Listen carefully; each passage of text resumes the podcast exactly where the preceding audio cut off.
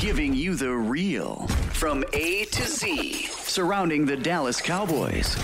News, updates, rumors, transactions, takes, and more. So strap up, Cowboys Nation, and start your day off with A to Z Sports. Live with Will Steele.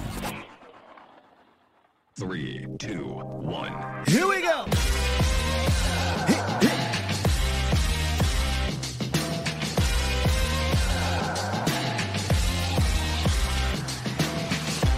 Good morning, good people. Welcome to A to Z Sports Live, the day after the Super Bowl, streaming live on YouTube. And of course, I am your host, Will Skywalker Steel. Boom!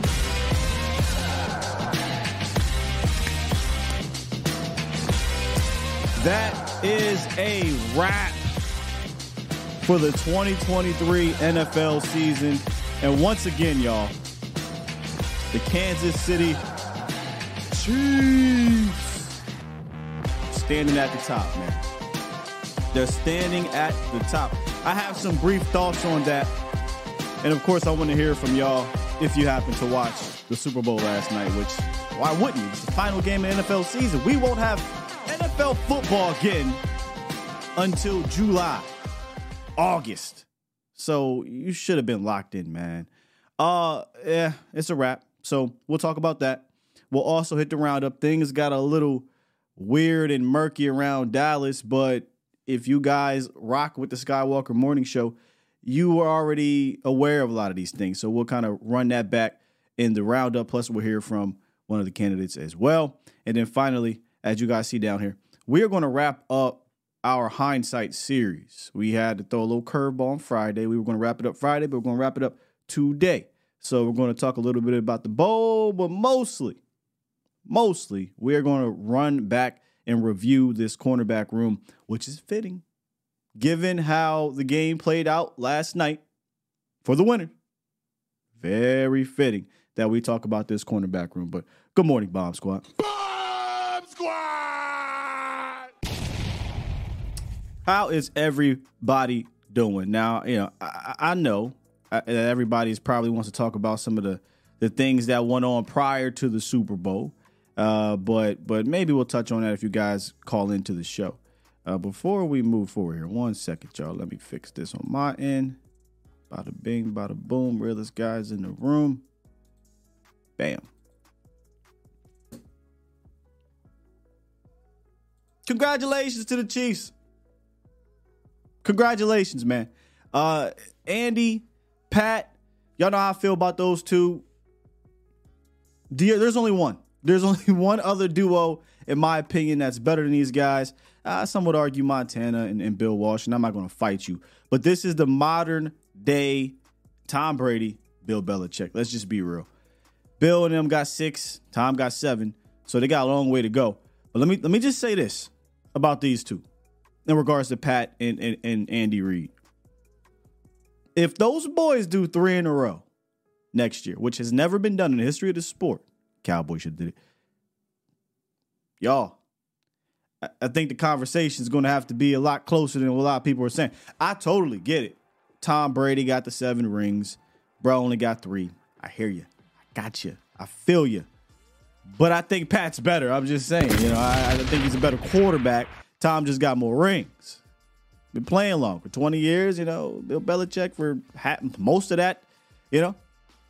Shouts out to Andy Reid, though, and Patrick Mahomes. I will never bet against these two ever. As long as they're paired up like this, I'm not betting against them. That's why, you know, I was rooting for the Chiefs, but I figured the Chiefs would win because they have Patrick Mahomes and Andy Reid. With that said, though,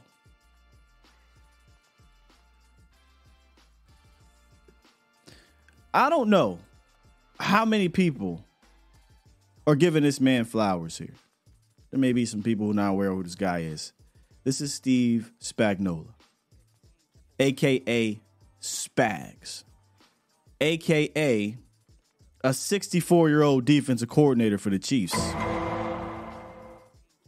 Now, a lot of people on the Twitter world, real life. They're afraid of these old people. They he and he these old men. I'm okay, I mean, all right. But they won that Super Bowl because of him. Hey, look, there's no knock to Andy Reid. That is no knock to Patrick Mahomes. They absolutely needed Pat to do his thing at the end of the game, right? To capture that third ring. They needed Pat to stay in the, right? But the Chiefs not only won it, but were in it because of that man. That man has like 5 rings as a defense coach. It could be 4. Maybe it's 4. Whatever, though. He has like 4 or 5 rings as purely a defensive coordinator. If you go look at his resume, what he did to the 07 Patriots, what he did in this run this year, the Chiefs defense gave up an average of 15 points per game in the postseason, 6 turnovers. The Chiefs offense won something like 16. Well, I could be wrong. It went like double-digit possessions, not scoring a touchdown. And never were out of it because of that man. If there was a Hall of Fame for assistant coaches, and maybe there is, I don't know. How do you not put Spags in there, man? How do you not do it? Now, I understand he's been there for a while. I understand he's had his downfalls as a head coach, but usually these defensive coordinators, when they go be a head coach, they flame out, they go back to being defensive coordinators, and they have success, usually. Spags dialed it up last night. Even when Pat threw a horrible interception to start the second half. I mean, atrocious. They gave up 0 points. Mm-hmm. Even when the Niners might have drove into that green zone, red zone, money zone area, pushed them back, punt, field goal. Only let them in the red zone twice, and they only scored a touchdown once. The big stop in overtime. I'm tweeting like everybody's tweeting, right? We're tweeting. I'm like, hey man, Christian McCaffrey taking over in this overtime game. They drive to get all the way down to the 10-yard line or whatever. And I just kept thinking, every time they get into a third down situation, I just know Spags is going to dial it up. And he did. He dialed it up, forced young Brock Purdy. All right, he's a young kid. He hasn't been here long. Forced him into a rush throw or rush decision, and he missed Aiyuk open in the back. Threw it up because Spags dialed it up. So 100%, you don't get there without Pat. You don't get there without Andy. You don't get there without Spags either, though. That's why I'm going to shine light on him, because I don't know how much light is going to be shined on him moving forward. Funny thing, they asked him about if he wanted to be a head coach. He said, sure, man, of course. But as long as we win the Super Bowls, I'm good.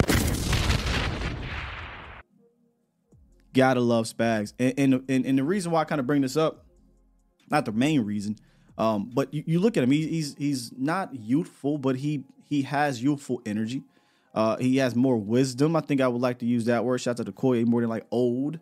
I think he's comfortable in his skin. He's not looking for a head coaching job or anything like that. He said, yeah, sure, whatever, but I'm comfortable here. Very similar type of guy could potentially be here in Dallas. We'll see. I don't know in regards to if he wants to be a head coach again, if he even be here as long as Spags has been there in Kansas City. But they run a very similar scheme. Very similar scheme. So I just wanted to give him a big shout out. Congratulations to the Kansas City Chiefs. Congratulations to Pat and Andy getting 3, and also Spags getting 3 with them. So for me, love the Super Bowl. I know it wasn't as fun in regards to points and whatnot, but again, I love this game. I think if you know me, I just love football. I knew this was the last bit of football we were going to get for a long time. So every possession I'm not even invested into this game emotionally, but every possession I was hanging on, as if it was the last one, and ended up being. What a walk-off game. Speaking of which, walk-off, overtime. Second overtime Super Bowl in the history of the game. This is the first one, though, where you know, you had the situation of not the first one. Yeah, it is the first. It's the first one where the first score doesn't win the game, and then they change the overtime rule. The first touchdown doesn't win the game. This one was everybody gets a chance to go down and retaliate, whether it be a touchdown scored or a field goal scored, right? But I ain't gonna hold you. It got real weird at the end of that. And Tony, oh, by the way, Tony Romo was, oh, bro, I was like, oh my God, bro. Oh, hell no, man. What the fuck, man? Get your ass on, bro. You get your goddamn ugly ass on. Bro, I was tired of Tony. Here you go, Jim. Yo, get him off. He got, don't ever put Tony Romo in the Super Bowl ever again. God, he was terrible. There was a throw. Patrick Mahomes threw a ball behind somebody, right? And Tony was like, I don't know, Jim. He felt the defender's arm rising above the waistline, and he had to throw it behind him, Jim. Hey, Tony, get off my TV, dog. Patrick Mahomes felt somebody's. Tony, give me Troy and them. Give me Kevin Burkhardt and Olsen. I know y'all don't like him either, but come on, man. Am I lying? Get in my pocket. Anyway, my bad. I didn't mean to go, but Tony weird, man. Where was I at? My he started singing too. Did y'all hear him singing? Dad, Tony was on one, man. Tony was on one. My bad, y'all. Let me just move forward. How about Usher bringing an A to the world, though, boy? Come on, man. Come on, can I get a bomb? Can I get a...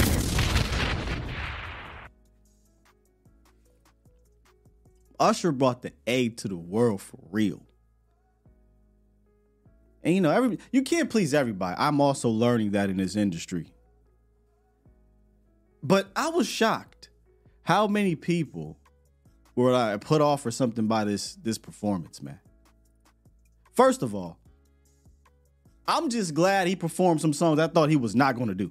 I thought this was going to be, oh my God, and yeah, like 17 different times on loop because, you know. So if you only knew, oh my God, and yeah, just say that. But when he drops Superstars, let's go. Usher really doing this. Okay, Usher, I appreciate you, big dog. Now, he has so many hits, man. I mean, I shouts out to 2i. I told 2i he could just drop 8701 and I'm good. Me personally, I'm fine. 8701, Confessions, and we could just rock my way. I mean, he don't really got to do nothing else, but he has to appease to us. You know what I mean? He got to appease everybody. So I'm like, cool.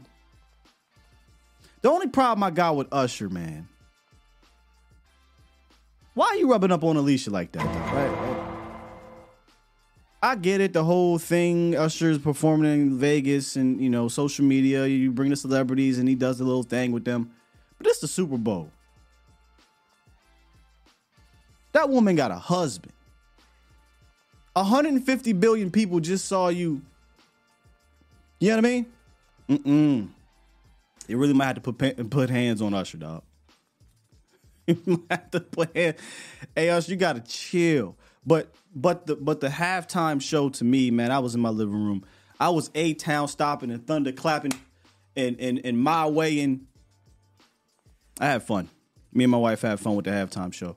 I'm not going to go out and say this is the best of all time or anything like that, but it was one of the more fun ones, period. Definitely in the last, you know, decade or so.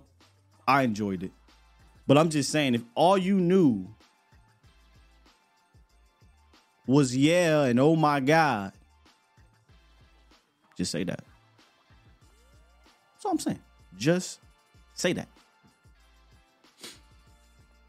I'm gonna talk to y'all about all this in a second though, man.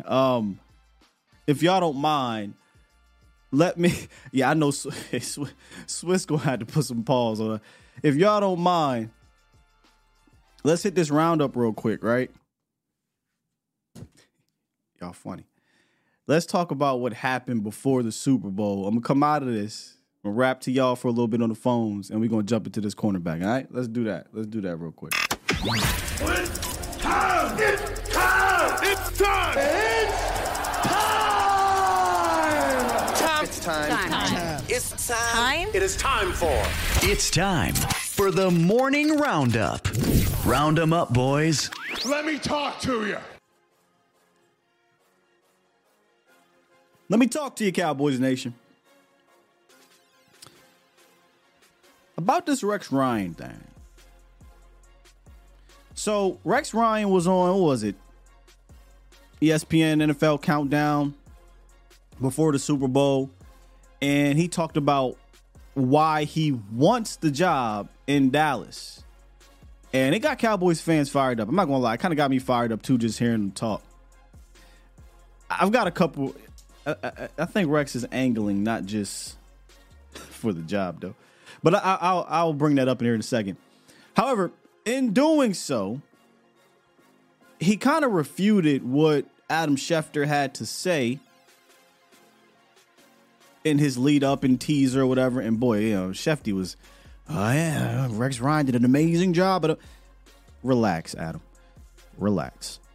But he alluded to the point that, hey, man, this thing is not over yet. It's not done in regards to Mike Zimmer. And then the nation got wind of it, and it started circulating. The speculation was gone, and it was confusion taking over in Cowboys Nation. It's not official. What's going on? But if you were here Friday morning, you knew it was never official. Shoot, I told y'all what official Thursday night. That's why you got to rock with A to Z in the morning. In case you missed it, though, this was Friday morning. Basically showing that Rex is actually correct at that time. As we sit right now, per sources close to the situation, It's not a done deal. You know, they're trying to iron out contract details, you know, monies, right? Jerry's a billionaire. Billionaires can be a little cheap. So they're trying to iron that out. I'd imagine it gets done. It would be shocking, but it's not something that we haven't seen before. You know, people walk away. Nonetheless, Mike Zimmer seems to be the guy. As long as they get this money situation ironed out, he'll be the next defensive coordinator. And I want to jump right into... Yeah, so this shouldn't come as a shock to anyone that tunes in to the Skywalker Show in the morning. Hence why it was never Cowboys have hired, it's expected to. Hence why it was never Zimmer is the DC, it's they're closing in on. Hence why we talked about if Zimmer becomes the defensive coordinator, XYZ. Got to keep it locked, man. And this is information from Thursday night. And the same thing is still going on as we speak. Now, we could get some breaking news. It could come out during the show. Hey, Mike Zimmer, it's official. It's done. But as we speak, it is not. So Rex Ryan spoke on that, Cowboys Nation. And he didn't just speak on the whole Zimmer thing. You know, it's not done. But he spoke on why he wants this coordinator job. And again, it fired up everybody. So this is just listen. This is Rex Ryan Sunday morning before the Super Bowl, kind of awakening Cowboys Nation for those who happen to be asleep on it. And this past week, the Dallas Cowboys went ahead and hired Mike Zimmer as their defensive coordinator. He rejoins the Dallas Cowboys after serving in Dallas as their prior defensive coordinator from 2000 to 2006 before becoming the Vikings head coach later on. Obviously, they talked to a wide number of candidates like our own Rex Ryan, and I can tell you this, they loved Rex. They were highly impressed with Rex. Rex made quite a mark on the Jones family, and I'm a little surprised they didn't hire him with as much as they loved him, but we're quite happy that they did, and we're happy to have him here, and this will be a big year for the Dallas Cowboys without him. Mike McCarthy on the last year of his contract, so Rex has got security here. He doesn't have to worry about a head coach on this set being in the last year of his deal. I just keep getting offended because everyone tries to take you away from us, okay? Nobody does. It's hard. Oh, we love having you here. Hey, I know we a fight, don't you? Oh, hey, no question. Okay. And I can honestly say right here, first off, I'm not so sure that Zimmer's got that job right now. Not real sure about that. I can honestly say I don't believe that's a fact right now. But I will say this. The reason I was so like this is I've been out for 7 years. I've never called another head coach or anything like that. I called Mike McCarthy. And the reason I did is because I want to be on this stage. I want to be back on this stage if I'm going to get back into coaching, have a chance at that. I think with this roster the way it is, I think offensively, special teams and defense, and I figured I could make maybe even a little bit of an upgrade that they could be right here. That's why I was interested. I don't, you know, it's funny how, well, should we get the, no, your team has no chance at me. Okay. That's generally the case. I would only go at the right situation. And if it's not completely right, then I'm not going. But this team, it is interesting because they are so close to getting over that edge. And that's why I think people would be interested in this job. Well, the closest. Hey, man, right? Hey, Rex Ryan, this is the Carolina Panthers, man. Oh, my God, bro. Oh, hell no, man. What the fuck, man? Get your ass on, boy. You get your goddamn ass on. Rex, yo, Rex with a crazy flex right there. Listen, man, he said everybody want to talk about, hey, you want to come? I don't want your team. Damn. Hey, I feel Rex, though. Because you look at this roster, you look at this defense, and you look at the stalwarts that they have. It's not talent. I don't know how many times I'm going to say this. It's not about talent on this team. You know, the cool little word that Michael Irvin is saying is it's not skill, it's will. Yes, very true too. Coaching, like I you know, coaching, and then the coaching got to overcome, you know, the management. But Rex looking at this thing like, listen, man, I could coach these dudes up. Give me a shot. Here's my thing, though. I don't think Rex is just looking at it like, well, I can come in here, coach him up year one, and get to the Super Bowl bow right away. I think Rex is like, I know Mike McCarthy ain't. I know he on the lame duck season. All I got to do is go in there, make these boys competitive, get to the playoffs, and it not be my fault. And I've got a leg up to be the head coach.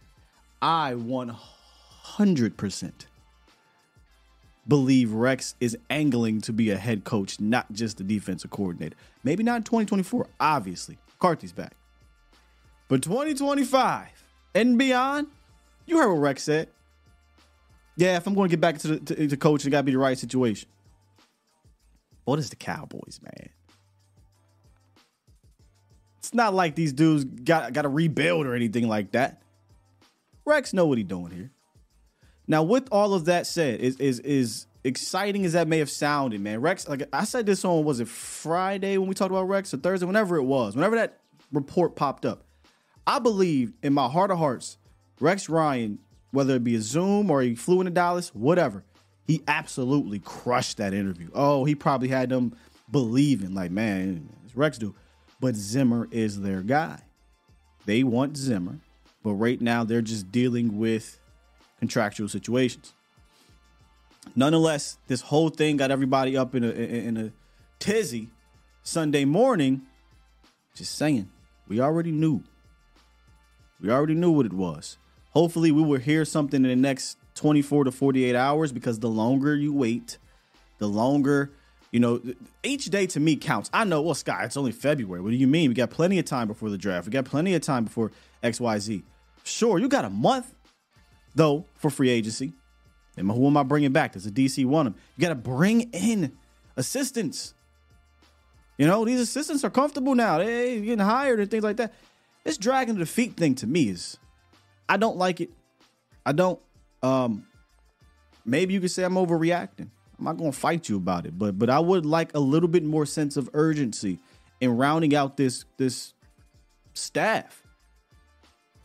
And this is why, personally, I believe what I said last week, it was last Monday, From what I was told, this is more of the Joneses pushing for Mike as opposed to Mike handpicking his guy. Well, Sky, there was a report that came out.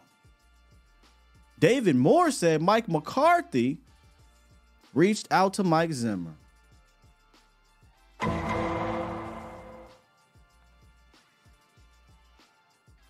There's a term for stuff like this. It's called consider the source. If you're not familiar with David Moore, I'm not going to badmouth the guy, but we all know he is a mouthpiece for the Joneses. So if David Moore comes out and says that, best believe that is being pushed upon by the Joneses. If Mike McCarthy had his complete 100% say in who he wanted to hire, this thing be done. We would be sitting here. Our season was over a month ago. DQ was hired a week and a half ago. Now I'll leave it at that. All right, man, let's talk to y'all for a little bit. Then we're going to jump into these cornerback reviews. Let's start off with my guy, one of my original OGs I ain't talked to in a good grip. Set it off, Chris. What's up, bro? Guy? What's up with you, man? What's up, bro? How you feeling? Love, man. You know, listen, anytime that the boy genius loses for the third time on national TV, that does my heart good, man. I love watching that dude lose. Hey, you know, I at this point, man, you know how we can't shake the postseason choker moniker. Like we can't escape those allegations. Neither can Shanahan in the Super Bowls, bro. You can't be 0 for 3 in the Super Bowls with double-digit leads and all. You can't be, bro. That's just madness. So they excoriated Marv Levy.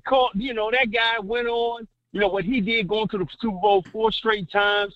We put that up there. But they excoriated that dude for losing. You know, that's what he gets it for. Shoot, Grant went down as a loser. Yes, we do all 4-2 over. We just keep calling. I just don't want nobody calling that clown a genius. I don't hear none of that. Oh, he's a genius. That Shanahan tree is dead. I don't hear about all that. All this Bobby Slowey, Ben Johnson, shit. Ben Hur. Oh, hey, wait, God, hey, wait a minute now. Hey, man, wait a minute. These are some good coaches, man. Hey, man, if me and I saw Cal on the street, I probably cross body rock him and tear myself up. I am not a Cal City fan. I just don't want to be called a genius. But that's what we can say. Other thing, Usher Raymond is just a menace, man. Usher Raymond is a goddamn menace to society and all hardworking men that trying to do their thing right for their wives and their families. What he did to Alicia Keys on national television, all of us would have wanted to do when we all got respect, man. And until somebody smack Usher, he's going to keep on this rampage, man. He's going to keep on this foolishness. But halftime show was top five. And for you to say 87-01, that you probably giving away the secret of your youth, my brother. Because only a few of us remember that album like that. Only a few of us love 87-01. That... Chris, I'm biased, bro. That's my favorite Usher album of all time. I know Confessions is the popular answer, and he went crazy with his vocals. Like, he showed his vocal range on Confessions. He's got classic hits on Confessions. But 8701 is pop in the CD, press play, and go clean up, go chill. Let it ride. Just let that thing ride. Clean your whole house. Get your car ready. You gotta go do something. Light the candles. Call up shorty. Like, hey, the music playing in the background. Your feet's on the ceiling. You know? Come on, man. 8701. Hey, man. Yeah, top five. But hey, I put that top five show. Prince is still always gonna be my all-time greatest Super Bowl halftime. Reason being because he had the rain playing while he was singing "Purple Rain." Only God can get involved. Prince. Come on, man. That's crazy. Yeah. So that's it, man. But hey, man, always, man, love talking to you. I gotta hit you on Twitter on the back end, let you know I'm going with the buck. But yo, man, keep doing what you're doing, man. You know, keep doing what you're doing. Hey, on another note, on a volume tip, because it has Marcus Hardison decide to take his quotes and put it in a book and sell it, you might want to talk to that dude, man. Those quotes are so fire that he gives us every day at the end of the show, you know, hurrah, let me get my pinky up. He drops bombs. He does. And I've been giving to my kids for the last 6 months, bro. I've been thinking about something like that because at some point the plan for me and Vach is to elevate to a point where it's going to be tough to do the live thing as much, right? Like you just know how it is if you elevate to that point. But we still want to incorporate that. So, like, I'm thinking if maybe we take the best quotes and we just run it back, you know, years down the line. Yeah. Marcus Hardison says with the mute, like, come on, man. It's classic. You can't miss shows over there. Yeah, man. I mean, dude, that's Marcus Hardison quotes, and you can't miss shows is always get something that's like a staple. So I just wanted to tell you, man, another great season. I love how you're breaking this thing down, man. I'm going to get out the way and, man, continue to listen to the show, man. And, thank you, brother. Yo, man, go Cowboys, man. I'm having a great day knowing that Patrick Mahomes II gave Kyle Shanahan another smoking hot L. Gave the Niners. Think about that too, right? 20 now they what, 30 years officially? Yeah. 30 years is it? Hey man. Yeah, 30. 30. You know, all they holding it, 30 years. I mean, they holding the fact that they've been there. But yo, man, yeah, getting there is dope, man. But dude, I mean, every year you get there, you up on a double-digit lead, and you turn lose. It over, man. It's crazy. You give it up. You give it up every time, bro. It's crazy. All right, brother. Just one thing. Look, hey, bro, always good talking to you, man. We'll holler later, bro. Yes, sir. Appreciate you, big dog. Set it off, Chris. Hey, look, man, and that's the debate raging right now on Twitter, which, look, we're as Cowboy fans, like, I get both sides. People saying, well, I'd rather be there than not be there. Fair enough, right? Fair enough. But let's be real.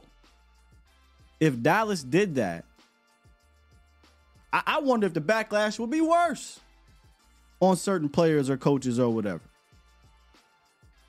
Nonetheless, though, 30 years without going to NFC Championship game is kind of crazy. But I get it. I 100% get people comparing or what have you. Would you rather be the Bills? You know what I mean? The Bills go 4 times in a row. They don't win one. God, that's crazy. And then they don't go for another 35 years or whatever it's been. It's tough. The Vikings back in the day, you know, they won a bunch of times and never won.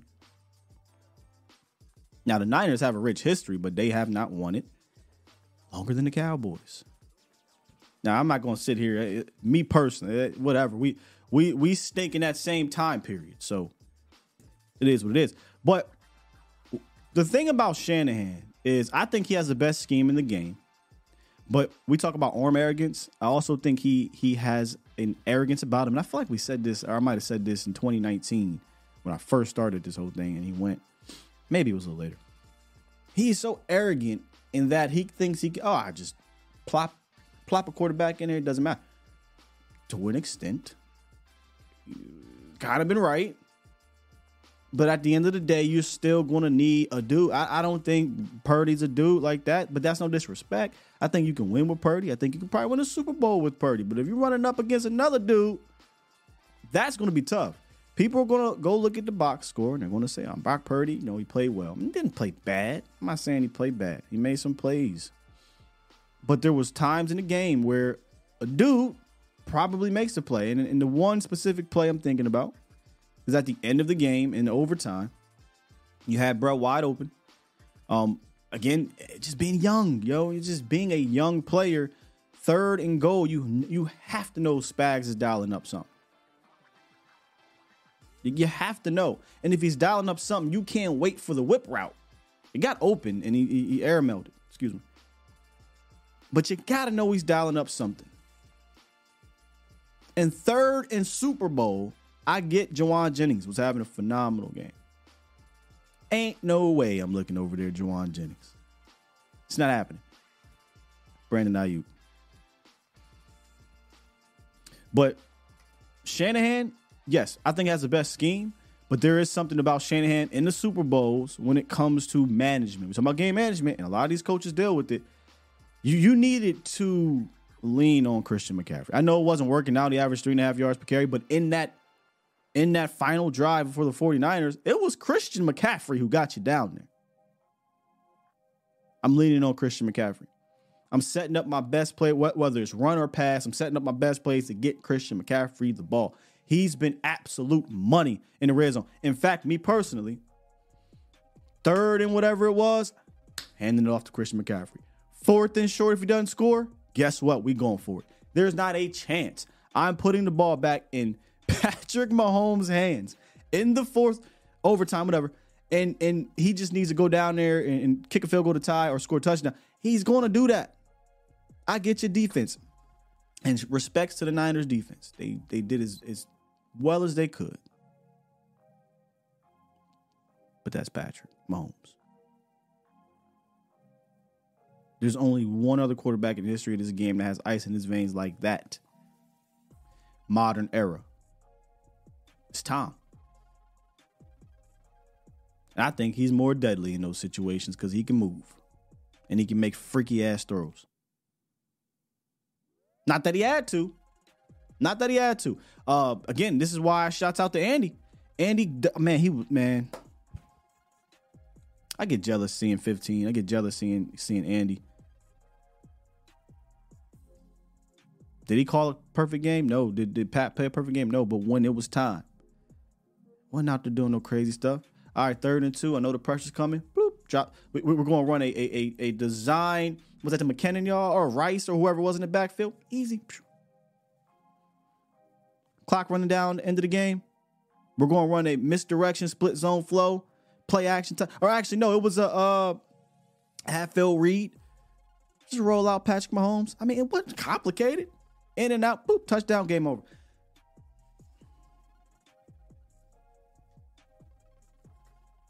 Congratulations, Chiefs. Yes, coaching matters. Coaching absolutely matters. More jealous of Spagnuolo? You're more jealous you don't have a Spagnuolo? Yeah, I mean, that's fair too. Give me all three of them, bro. Like, can we argue?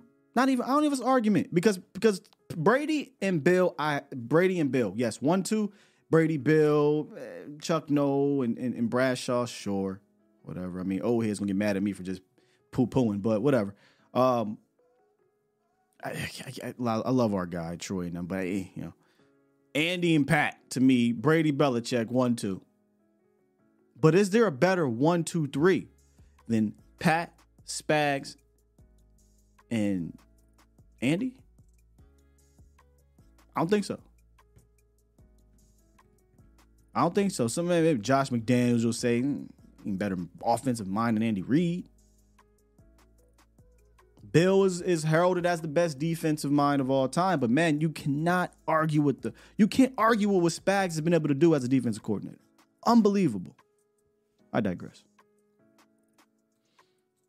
Let's wrap the Big Cat from New York real quick. What's good, Big Cat? What's going on, bro? Listen, man, I love when you preach. You hit my nerves on some stuff, and I'm sitting here listening to you. To say Usher didn't kill that, I don't know who the hell was listening or had something to say. Everybody in my circle was saying the same thing I'm saying. Listen, he laid it down, he put it down, he fried it, he dyed it, and he laid it to the side. And he didn't leave no questions. You know what I'm saying? There was no questions for anything else to be asked about what there is for you to do with the next Super Bowl halftime show. No questions, right? So as far as all of these understandings with our coach, bruh, I said the same thing you said about Rex in vying for the understanding of the coaching move next year. I said that about Zimmer too. I had the same exact thought. Yeah. Coming in. That is interesting, Big Cat, because I could see both ways. I could see Zimmer low-key like, yeah, let me slither my way up in here. And then when all fails, the Joneses know me. I'm previously a head coach. That's fair because our guy, I forget who called in the other day. We had a laugh about it, but we was like, hey, that's right up the Joneses' alley for sure. Yep. And we talked, last time we spoke, we were talking about the tier of coach that would come to Dallas, that understanding of there's a certain tier that's going to end up right in there, and that's a homeboy. Now, what you laughing about, man? You laughing about these cats talking about my voice? Yeah, bro. Yeah. Keep going. I got you. You're killing me with this. I got you. You just they go ahead. Let me go ahead and run this thing, brother. Let me go ahead. Keep talking. Keep talking. So listen. So all of the understanding, like I said, I think all of the understanding with them being in a certain tier, regardless of what it is, regardless of how it works itself out, you end up in a fame.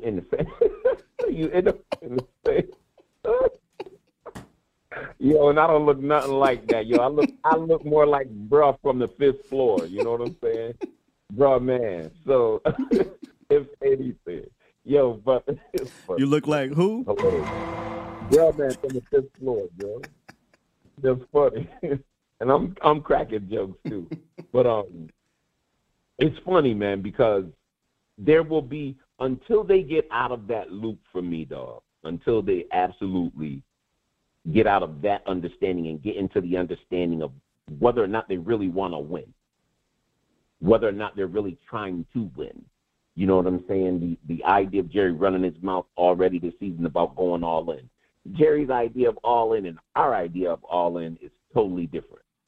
Temper your expectations on what this man is talking about when he's talking about going all in and getting it all done.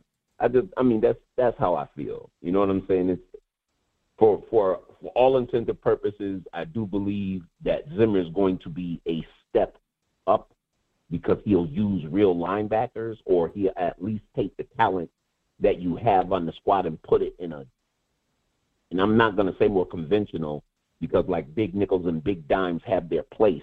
They just don't. They're just not staple understanding. They shouldn't be your staple understanding.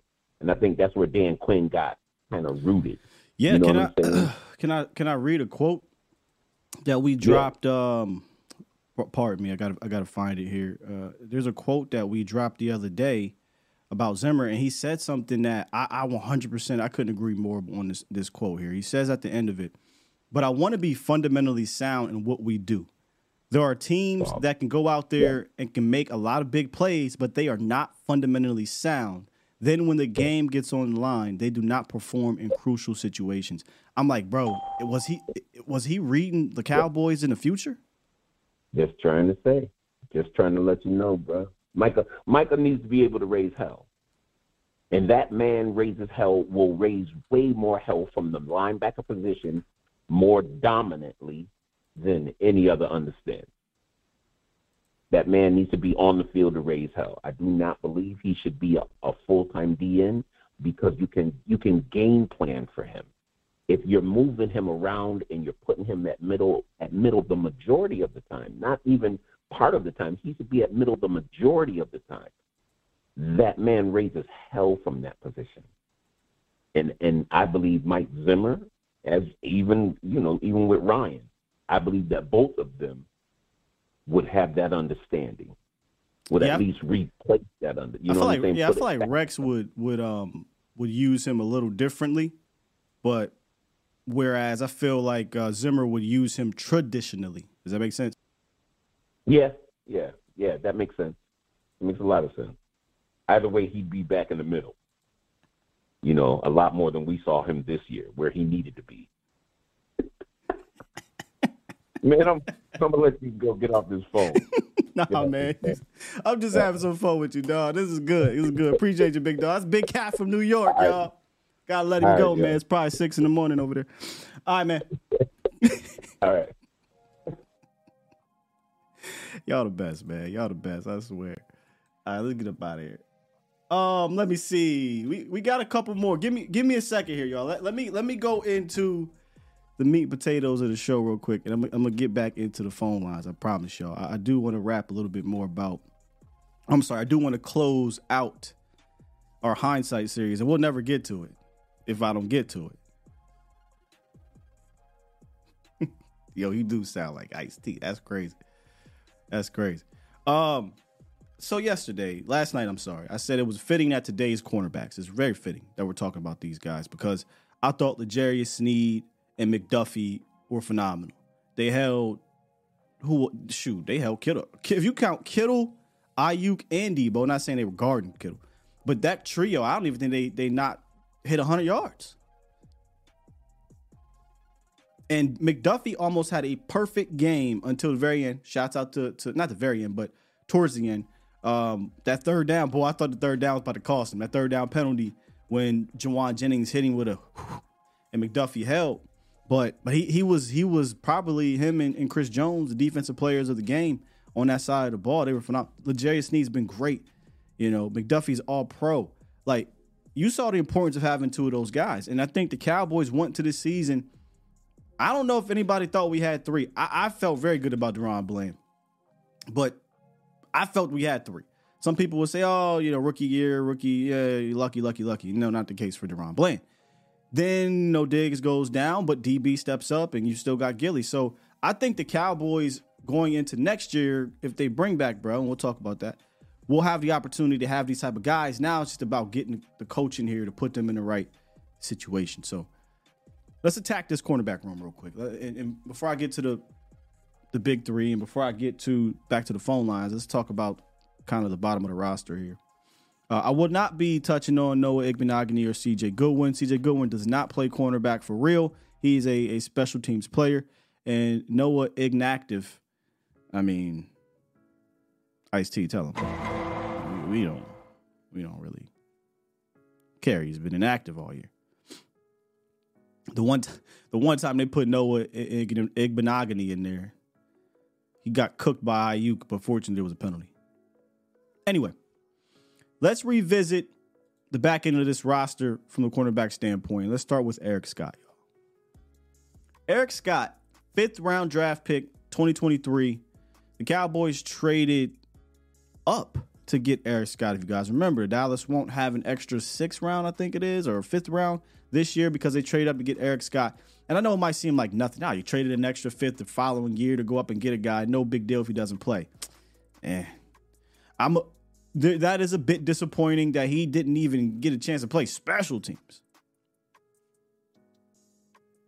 Right? Eric Scott started off hot, man.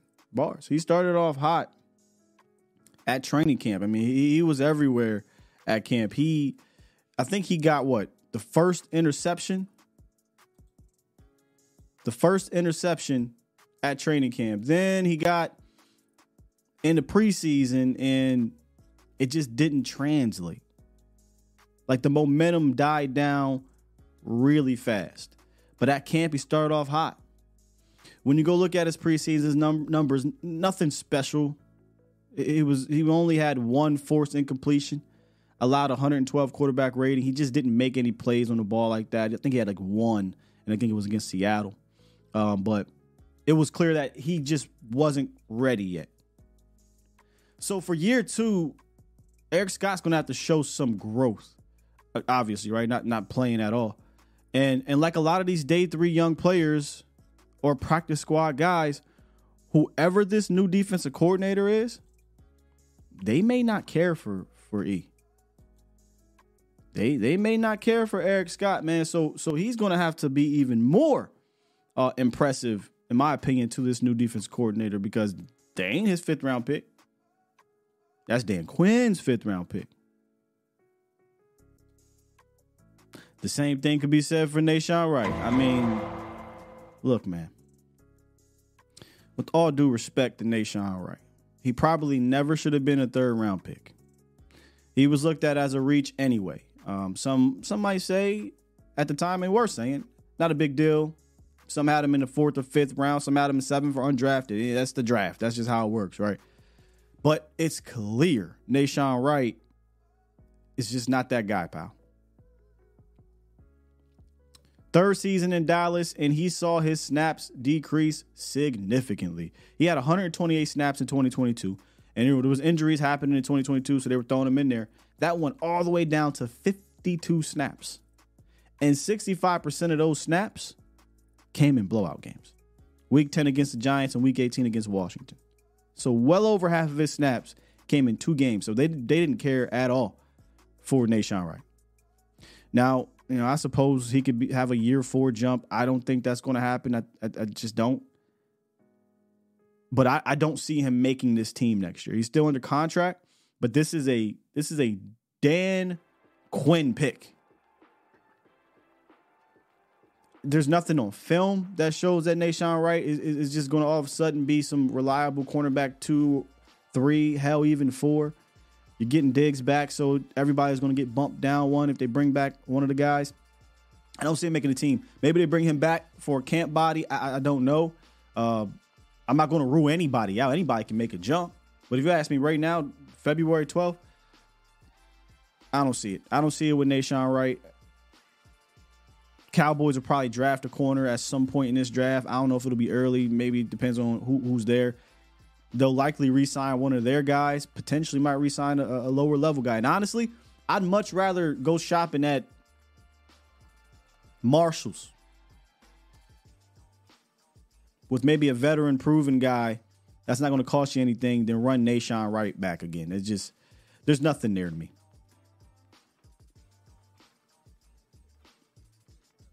Jourdan Lewis, we touched on J. Lou when we talked about the 16 free agents the Cowboys could potentially bring back. And for me, it was a flip-flop between Gilly and J. Lou. It wasn't that I'm completely out on bringing back J. Lou. It's just that if I'm thinking like the Cowboys, I have a hard time believing they're going to bring back both.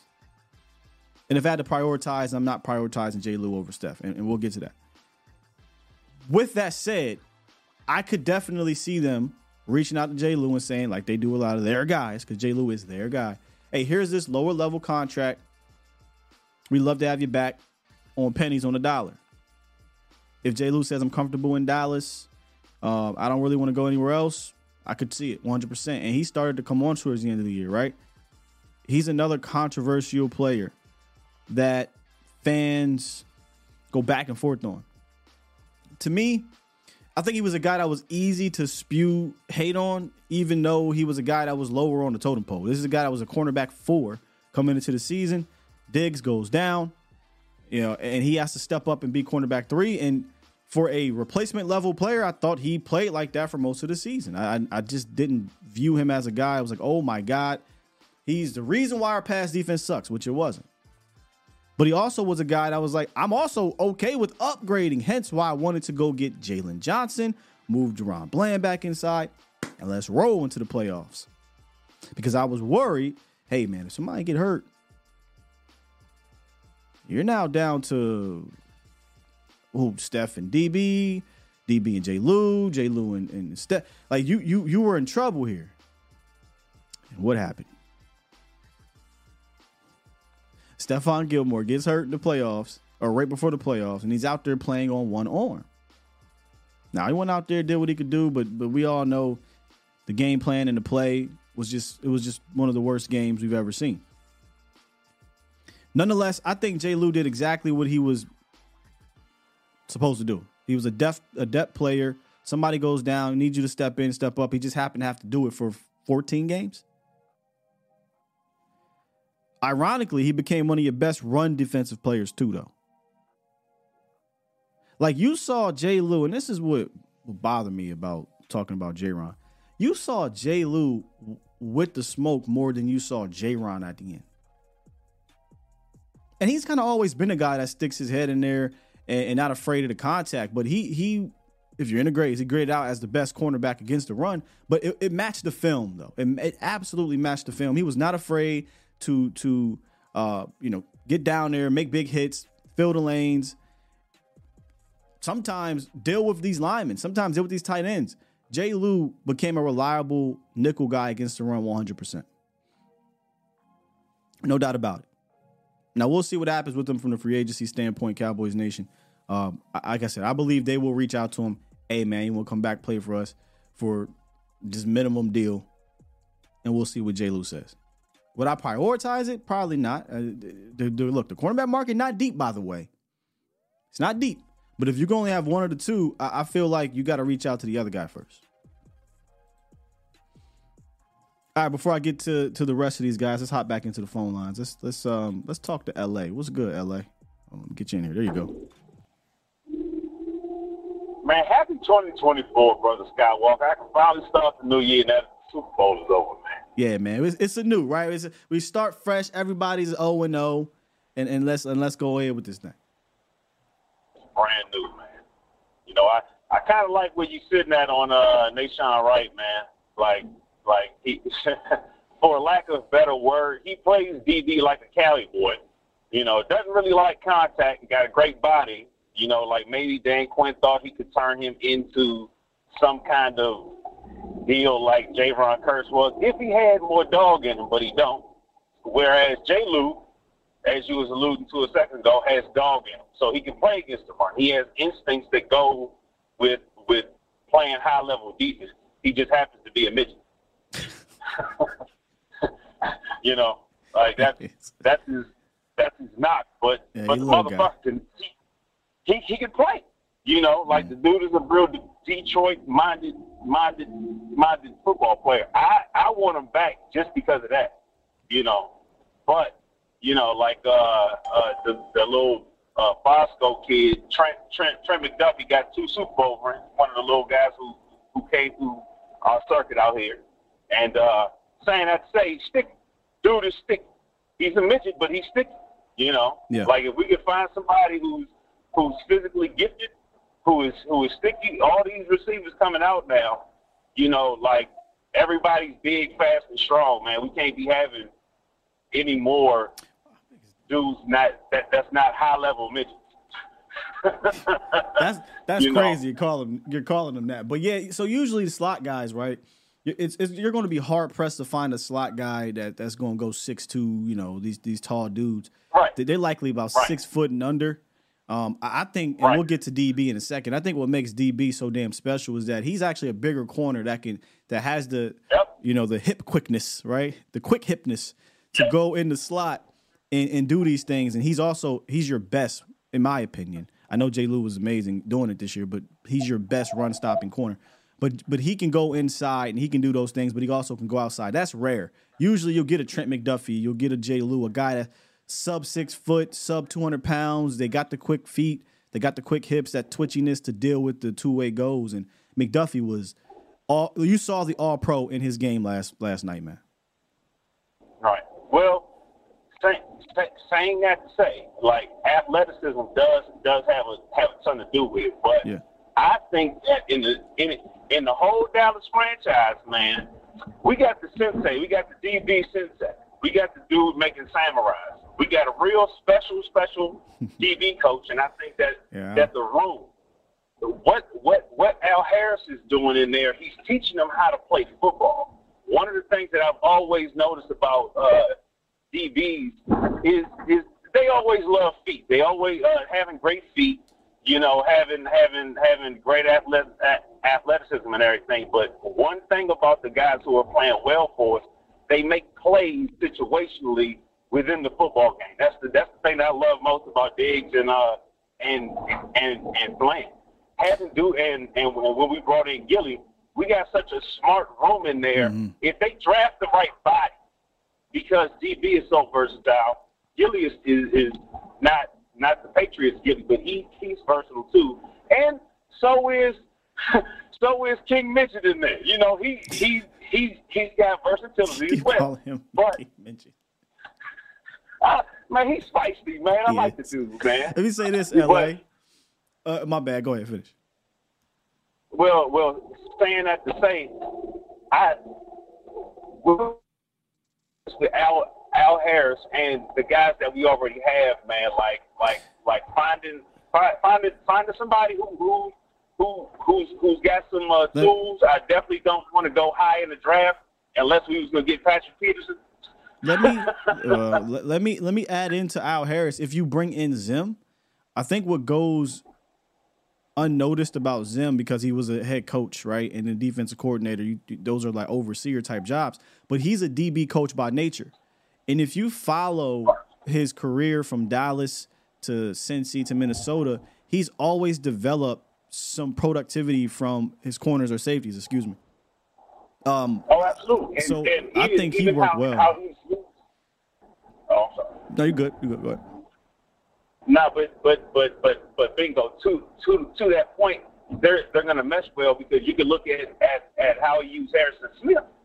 You know, like how Zim used the talent that he had in Minnesota, and them dudes typically played together. Like it wasn't the defense year in and year out fucking with Minnesota. It was offense. Right. Yeah. It was always not related to them, but saying that to say, like he was playing against 12, the Aaron Rodgers. He was playing against who else was in that division? Oh, Stafford. I mean, bottom line, he put together good defenses in Minnesota. You cannot doubt that at all. But he was a head coach, so he had the responsibility to oversee everything. Hence why he had to be let go because it ran out. It did. Eight years was 8 years. It was long, and it was time to go for him. But yeah, like appreciate the call. I'm gonna keep it moving, brother. God bless y'all. Yes, sir. Let's get to Banks. What's good, Banks? Sky, what's going on, man? What's up, brother? As far as the cornerbacks, man, I'm with you on Nahshon, man. I think Nahshon is like the Jourdan of the cornerbacks, man. So if he just don't start, but it kind of show, week in and week out, man, how we've seen Eric Scott or Izzy or them kind of inactive or something like that. I just felt like you couldn't tell me Nahshon Wright deserved to be. If somebody went down, he was the next guy up. Like I just don't know what they're seeing, and and that other than just him being the Dan Quinn guy and showing a little hey, we're gonna say favoritism there, with it. I just never knew. I didn't feel comfortable if somebody went down. Nahshon Wright was up next. All you need to know is when somebody did, they brought in Noah Igbinoghene, man. He was here with the Cowboys for 2 weeks. And they said, you go in over Nahshon Wright. That's all you need to know.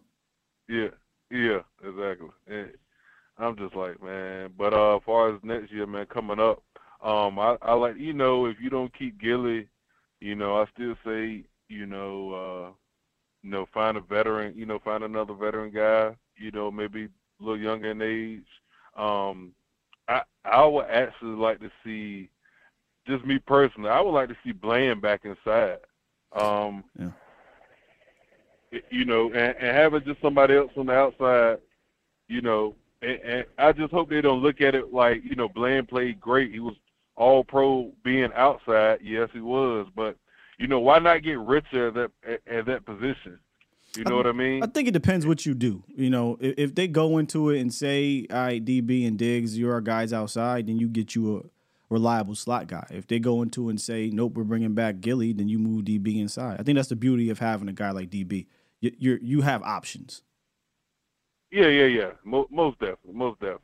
So I just hope they make kind of, the right decision there. And far as I'm just kind of wondering what's going on with the this situation with Zimmer, man. You think it's something like along the lines where he wants a longer term contract, whereas the Cowboys want something shorter. I just don't know how he can think about a long term contract with the head coach on 1 year. You know what I'm saying? And I would imagine, right now what I do know is it is contractual. It is money right now. But it's coaching, so there's no salary cap. I don't get why I just pay the guy. But yeah. I would imagine, because here's the thing with Jerry. This is what I feel like with Jerry and Steven. I don't know that they want to pay any coach a lot of money to not be here. So if you brings him in, you one and done again or two and done, you don't like how it looked with him, don't think it works, and then you fire the whole staff because McCarthy's gone, everybody's gone, you're still paying Zimmer. I thought they should have fired Mike, but they didn't fire Mike, and I think there's a lot of things that come to it. But I'd imagine, because these dudes, I don't think you got to think past money too far. These dudes are probably like, well, we don't want to pay Mike to not coach. We're gonna do what? Not pay Mike McCarthy to sit on the bench somewhere else, sit at the crib, get this $4 or $5 million, whatever the heck they're paying them. No, you're gonna come back, run this thing back on your last deal. and we're gonna bring in who we want to bring in. And they want to bring in Zim, but Zim is probably like, all right, I appreciate it. I want to be here too, but I'm not about to play for pennies. Yeah, yeah. I think you can get somebody maybe with not so to cheat him, but maybe so you can get somebody like Rex with that, because he's just coming in. He'll probably see it more like, okay, one you did like you were saying, but I think Rex is angling. I think Rex is angling for a head coach job, brother. I do. Yeah. Oh yeah, definitely. It's everybody has their motives with certain things, man. He's definitely playing like, you know, it's my chance, you know. Mm-hmm. And like you said, with the Cowboys, they don't want to pay a coach not to coach, yep, because they don't even want to pay. When they pay a player, maybe who probably shouldn't be still starting, the politics come in. Hey, I'm paying this guy to start. Mm-hmm. I'm paying him starter money. He needs to be out there. You know what I mean? So think about it. The only like high level coach, head coach, let me say that they fired in the last 20-something years was Wade. Right? I mean, yeah. Wade Phillips got fired in the middle of the year, but they fired Wade because they had their boy Wonder underneath them and Jason Garrett, and we know the whole sabotage thing there. So, I mean, they didn't fire Mike after that game. They didn't fire Jason Garrett, yeah, not one, and Jason Garrett could have got fired 3 or 4 different damn times. They didn't fire Jason Garrett. They let him play his contract out. They're letting Mike play his contract out. Dan Quinn walked. They didn't fire him after the game, after that horrible game. They let him walk in to get elevation. And they probably weren't paying Mike Nolan nothing. I bet Mike Nolan was getting paid pennies. So they was like, yeah, we'll move on from Mike. He can take his $800,000 and buy, you know. So yeah, yeah, because he pretty much just came from being a linebackers coach in New Orleans before that or something. I think. Yeah, he hadn't been a defensive coordinator in a good bit, and he hadn't been a good one in a good bit. Yeah. And I think, real quick to touch on that, I think that's, you know, when somebody say, in closing, it, as far as Mike McCarthy picking, you know, to say, he brought up Zimmer or whatever. I think him, you know, from that first season, bringing in Mike Nolan kind of made them sour on him picking his staff. That's fair. On that. I think that really done it on, because I think if he had it his way, probably Marquand Manuel, I think he probably would have been, probably the favorite for DC coming from Mike, picking his guy. You know what I mean? Possibly. I mean, he Joe never Witt coached the first with him, time. Though. That's why I was thinking, Joe Witt. But here's the thing with Mike. Mike also has a track record, too. He likes guys that also been coaches in this league, or DC's in this league, but Manuel, to me, bro, it felt like Rooney Rule. It just did. It smelled like Rooney Rule. I just say because I think Mike asked for Joe, you know, when coming Dan Quinn and Joey had that interview, that same year Dan Quinn came in, and, you know, I think there was a Mike suggestion there, and it was kind of like, we'll go with Dan, you know, even though he just came off from having the one of the worst defenses. The Joneses said, no, we're going with Dan. We're not letting you pick the defensive coordinator again, sir. You're taking Dan. We let you, we let you pick yours. We'll take this over, But that's all I got, man. All right, brother. Appreciate you, Banks. All right, Scott. Let's get back to this thing, the cornerbacks, real quick. We can finish off the phone calls here. He brought up Gilly, man. Let me actually bring this one up, and the. Everything surrounding Gilly is his return. Does he want to come back or whatnot? Well, he and everybody in the National Football League seem to be down there in Las Vegas, Radio Row, talking and whatnot about everything. And I know the soundbite everybody's going to go to is his reaction to D-Law and the other, and Micah and what's his name had a reaction too. I'm with them. I mean, that's just, look, let's be honest. D-Law, that was stupid of you to say. I don't know why you said that. And everybody like, come on, man, what are we doing here? Tired? No. Burnt out? What are we talking about? That was dumb. I don't know why D-Law did that. I'm not in his head. That was he had a moment there. But more importantly, for Gilly, they asked him about wanting to return. And to me, I know it sounds cliche. Oh, yeah, we want to return and yada, yada, yada. He's sitting there with his boy. This felt like, hey, I want to work something out, man. I need to get back here. I want to run this thing back and take a listen to it. Stephon, what's your approach to free agency? Would you prefer to be back with the Cowboys? For sure. I mean, I want to be back and you know, because I for sure think we have the pieces to beat it, get to where we want to be, and I want to be part of that. And you know, so March is when free agency starts. So you got to come back with us, bro. Hopefully we can get something done. Let's go. Yeah. He can't Let's make it happen. I need him back. Yeah, I want to run it back with, you know, B. Cooks, you know, all these guys, great players on the team.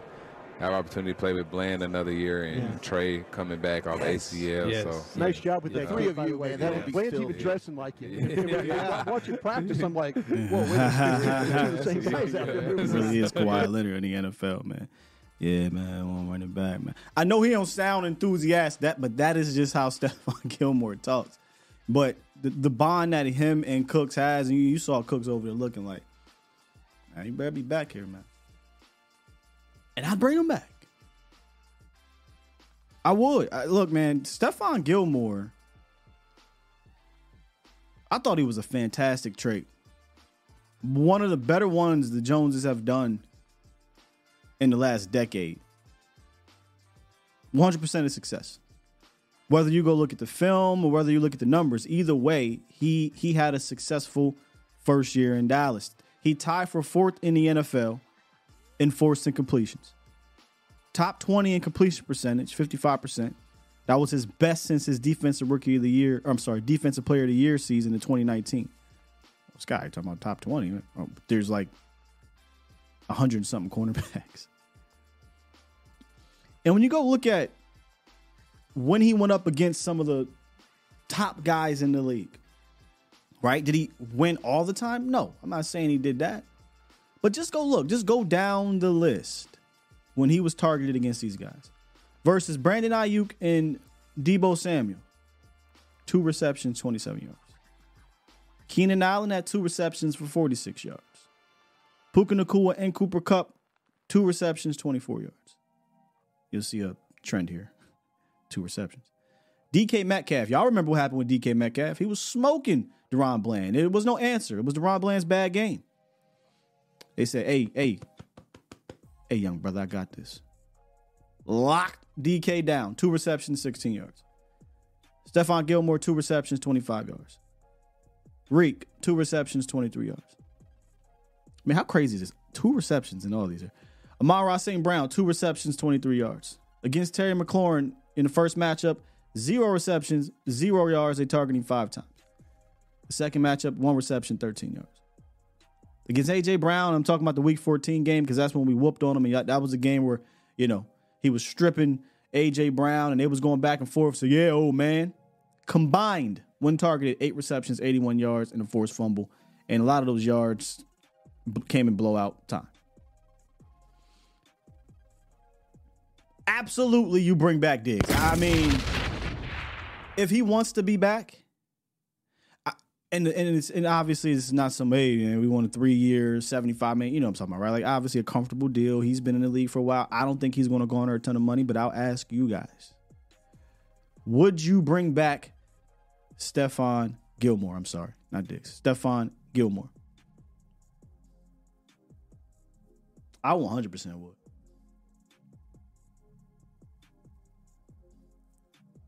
I do think it's funny. A couple years ago, Diggs broke out and everybody was talking about yards. Nobody's talking about yards no more. There was 25 cornerbacks targeted at least 80 times this year. Gilly was in the top 10 in least amount of yards allowed. Now, I will say this, Cowboys Nation. Stephon, what's your approach to free agency? Would you prefer to be back with... Get out of there. I will say this, Cowboys Nation. There was a late nugget that dropped sometime last week. We talked about it last month after the game was over. He went and got surgery on the shoulder. I didn't know what the extent of the surgery was, but the news came out that was more of a serious surgery that's going to require a long recovery, 4 to 6 months. But also been reported that he will be ready for camp. So there's that. I do want to make sure I give you that. But I'm bringing him back, man. Let me go see what you guys are saying. No, was it a 40? Good. Brothers, man.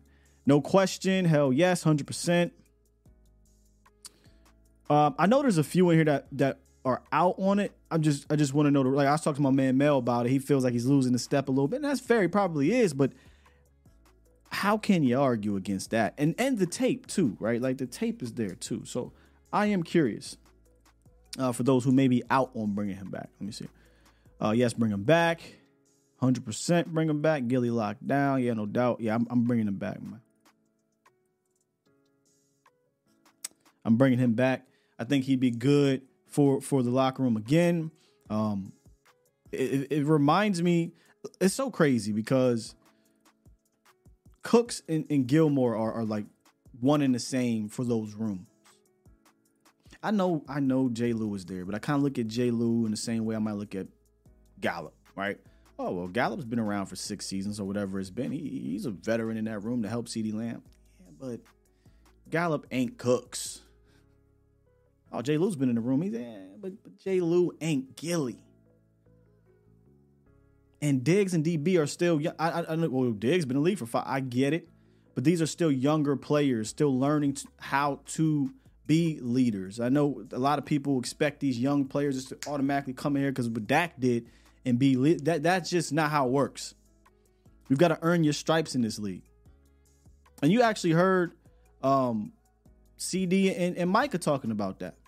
And that's something that I brought up last year in regards to CD, where I thought it was a mistake for the Joneses to get rid of Coop and not bring in a veteran like a Cooks, because I'm like, hey, y'all do understand that he's still learning in this league. He's still climbing this ladder.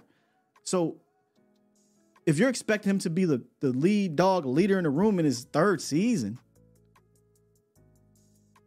and he's still learning the ropes, like he's trying to hone in on himself and not necessarily anyone else. And that's no disrespect to the leadership title, but I don't think you just automatically become a leader in 1 or 2 years.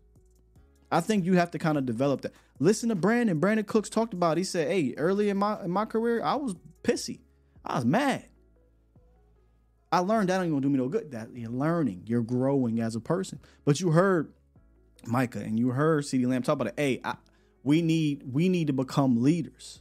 We need to step up and do that. And I think that's just something that you just kind of, as you age, as you mature, as you go through trials and tribulations, that can develop if you're not just this natural born leader.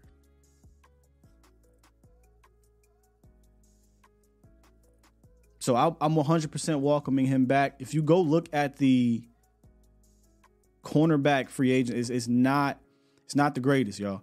I know L'Jarius Sneed is out there and whatnot, and he's gonna get paid. I don't think you're gonna have to pay Gilly that much. I think you'll be able to get a comfortable deal for Gilly.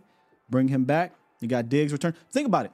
Diggs returning ACL, it might take him some time. I think you're gonna need to have a guy like Gilly or J. Lou be brought back here for depth purposes as J. Lou, as Diggs gets back into the swing of things with this ACL. I don't think he's just going to come back and be right away. We've seen it here in Dallas. Hell, Tony Pollard. Tony Pollard sat down with a bunch of people. Funny, Tony Pollard not knowing about Dan Quinn. But Tony Pollard said, yeah, I really wasn't starting to feel quite my full season self until the Panther game. So, yeah, I'm bringing back, man, Gilly, man. It ain't even close. Rolo says, Sky, we had Noah Brown. You see? Yeah, we had Noah Brown, James Washington, and Michael Gallup. I know y'all sick of me saying this, but I'm sorry. Just I was not enlightened, but to hear a guy like Brian McFadden, Super Bowl champion, speak about having that leadership in the room, that veteran presence, and not just any, not just James Washington, who ain't even much of a veteran, Noah Brown, but a guy that if he say you do this, you listening. Listen to Diggs in the preseason. I'm sorry, in camp. How many players is going to come in here and be able to tell Diggs what to do? Not many.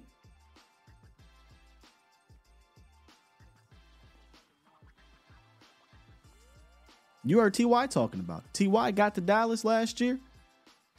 Said, hey, man, come here, CD. When you see this, do that. You know, these little things, I think you need that. 100% you need that. Hey, man, Noah Brown had 2 games with C.J. Stroud. No, Noah Brown got 2 games, and we all think he did. Nah, but Noah Brown did. He did ball out in those couple games. I ain't gonna hold you. But let's not do this here, man.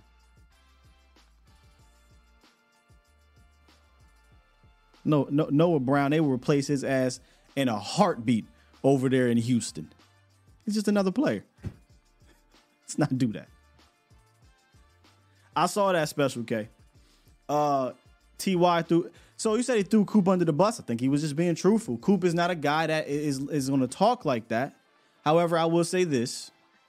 I do disagree a little bit in the sense of he kind of was alluding to the fact that Coop wasn't big homie. He was big homie in that locker room, in that room. He just wasn't about to be like if you go and look at the sounds of the sideline, Brandon Cooks on the sideline. Hey, man, you do it's not Coop's game. At practice, yeah. Behind the scenes, yeah. During the game, no. He's more Marvin Harris. Noah Brown had an insanity moment. He sure did. For a second there, there was one week where it was like all former Cowboys at the top of the list of like yards in a game or something crazy like that. I think Noah and Schultz and somebody else, I think it was, but it was kind of hilarious to see that up there though. Yeah, Nico Collins. So in the Illuminati chat, we often talked about how Nico Collins is who we wanted and needed Michael Gallup to be. That's how that should have happened. DeMeco over McCarthy, sure. Him and Dalton was at the top of that list that day. Dalton had a solid year, but we got Ferg, man. As soon as they drafted Ferg, I'm like, oh yeah, this is the replacement. 100%. 100%. I think he had a better season. I think he's a better player.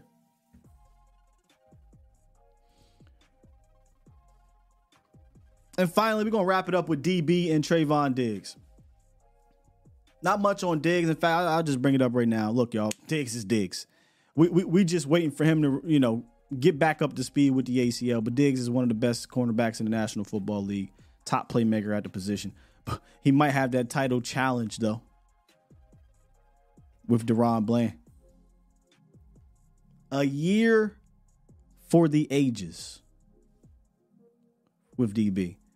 And I get it. He's a Cowboy. I never really expected it to happen. But, I mean, he truly had the statistical defensive player of the year season. 100%, man. I mean, when you have 9 interceptions, 5 pick sixes, NFL record, 50.9 passer rating when targeted, 54% completion rate when targeted. I don't know if we truly appreciated it.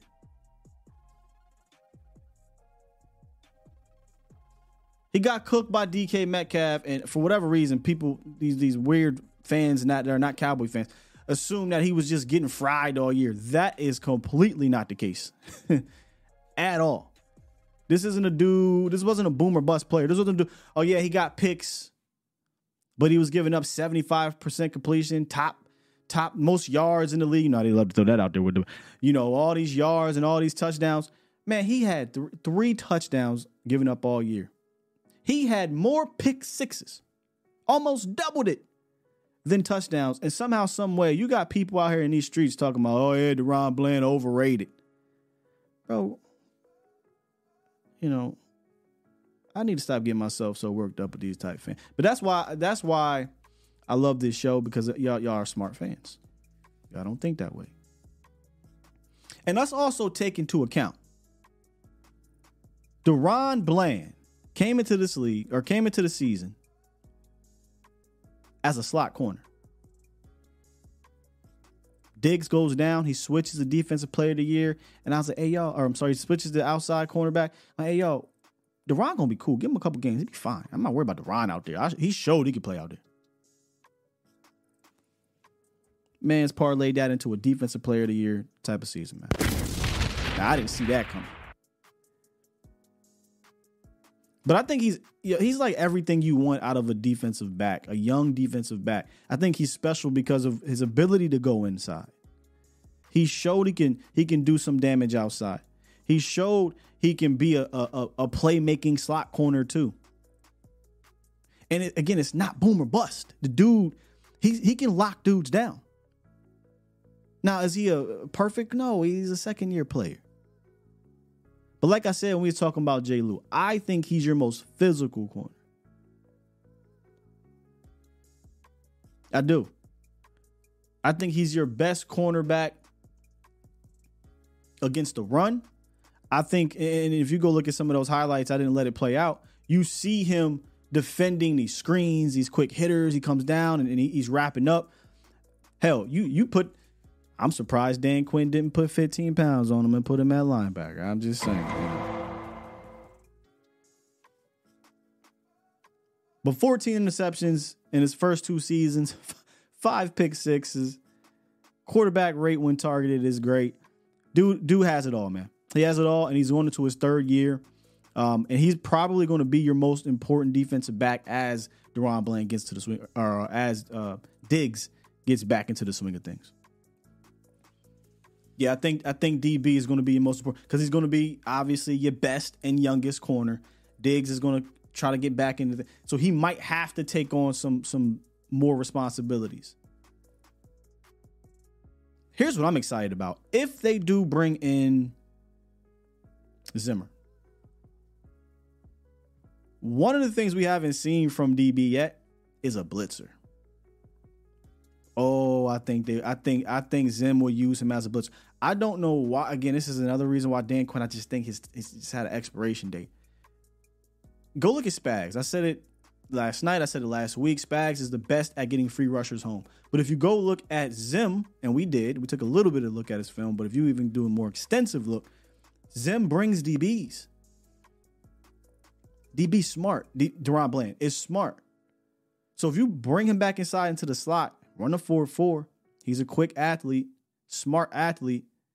Zim doing the double A gap mugs, split mug fronts, peel off a guy. Next thing you know, you got DaRon Bland blitzing. Boom! Sack, fumble. Something crazy like that. So now you add another layer to him. Not only can he go on the outside and be a defensive player of the year candidate, make plays. Not only can he be a slot guy and make plays, we saw it in his rookie year, but now he can blitz. And I think Zim will have fun with him. And what you can do is if you put him there, you know, this quarterback has to get the ball out. So now I got a smart, both of these guys are smart in Diggs and Gilly, but I got a super high level former defensive player of the year in Gilly, and I got this playmaking dude in Diggs. Oh, man. Come on, man. Come on, man.